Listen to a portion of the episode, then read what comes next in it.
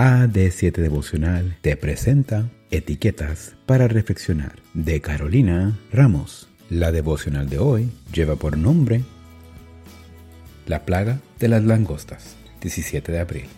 Las langostas que no tienen rey y salen todas por cuadrillas. Proverbios 30, 27. La plaga de langostas del desierto pone en riesgo la alimentación de millones de personas decía la noticia en el sitio web de la ONU, mostrando que el este de África peligraba ante las olas de enjambres que arrasaban con todo. Era el peor brote de langostas en décadas. Más de 12 millones de personas podían verse afectadas en una zona que de por sí ya sufría el hambre. Un enjambre puede estar formado por 40 a 80 millones de langostas por kilómetro cuadrado y esta bandada puede consumir cultivos equivalentes a la alimentación de 35.000 personas. Las lluvias aumentan sus posibilidades de reproducción y de formación de enjambres. Es interesante notar que no hay un líder del grupo, pero en su instinto se agrupan de forma ordenada para avanzar haciendo destrozos. Esto sucede cuando la serotonina en sus cerebros produce una serie de cambios que descadenan hasta llegar a convertirlas en seres gregarios y nómades. Históricamente han sido causa de grandes hambrunas y migraciones.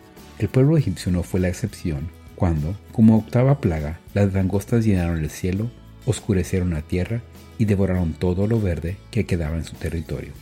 Aparentemente, según estudios realizados y detallados por National Geographic, los cambios climáticos son en grandísima medida responsables de este tipo de escenarios propicios para la rápida proliferación de plagas.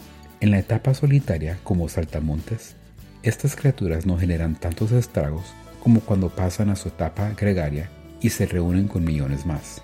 Sabemos que, en los últimos tiempos, algunos esfuerzos aislados que no han logrado mucho, al unirse generan grandes estragos en lo social, político y también espiritual. ¿Cómo podemos hacer para estar preparados ante sus ataques?